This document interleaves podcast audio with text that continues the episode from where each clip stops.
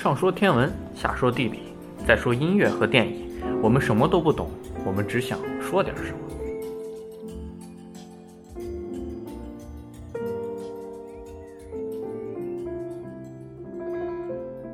那我们来聊聊音乐。我们这一期音乐的主题是贝多芬的第九小提琴协奏曲。嗯 在讲今天的主题之前，还是要跟大家说，我们的节目在荔枝、喜马拉雅、苹果 Podcast，嗯，还有蜻蜓等等各大平台都已经上线了。如果各位听众对我们的节目有什么想说的话，或者说对我们主播有什么意见，都可以通过评论或者留言的方式发给我们。嗯，我们会选取好的留言，在第二期节目的时候进行回复。或者说我们会专门开出一个留言板的功能，这也算是试运行阶段，所以说可以大家踊跃的评论或者是留言都没有关系的。那我们开始来聊聊今天的主题，让我们先来听听这首曲子。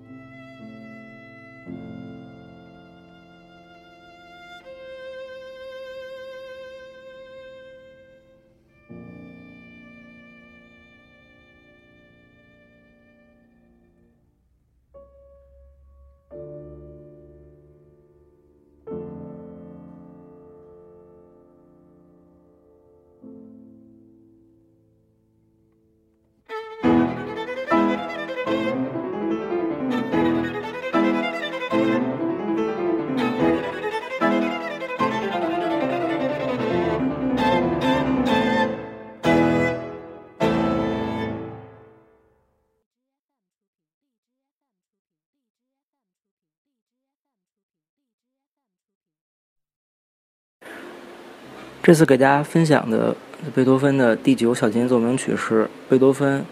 十首小提琴奏鸣曲中，应该我觉得是最有、最最最著名的一首吧。因为这首曲子其实本身是贝多芬和一位就是感情比较强烈的小提琴家，他们他为这个小提琴家做的作品，但是他们因为可能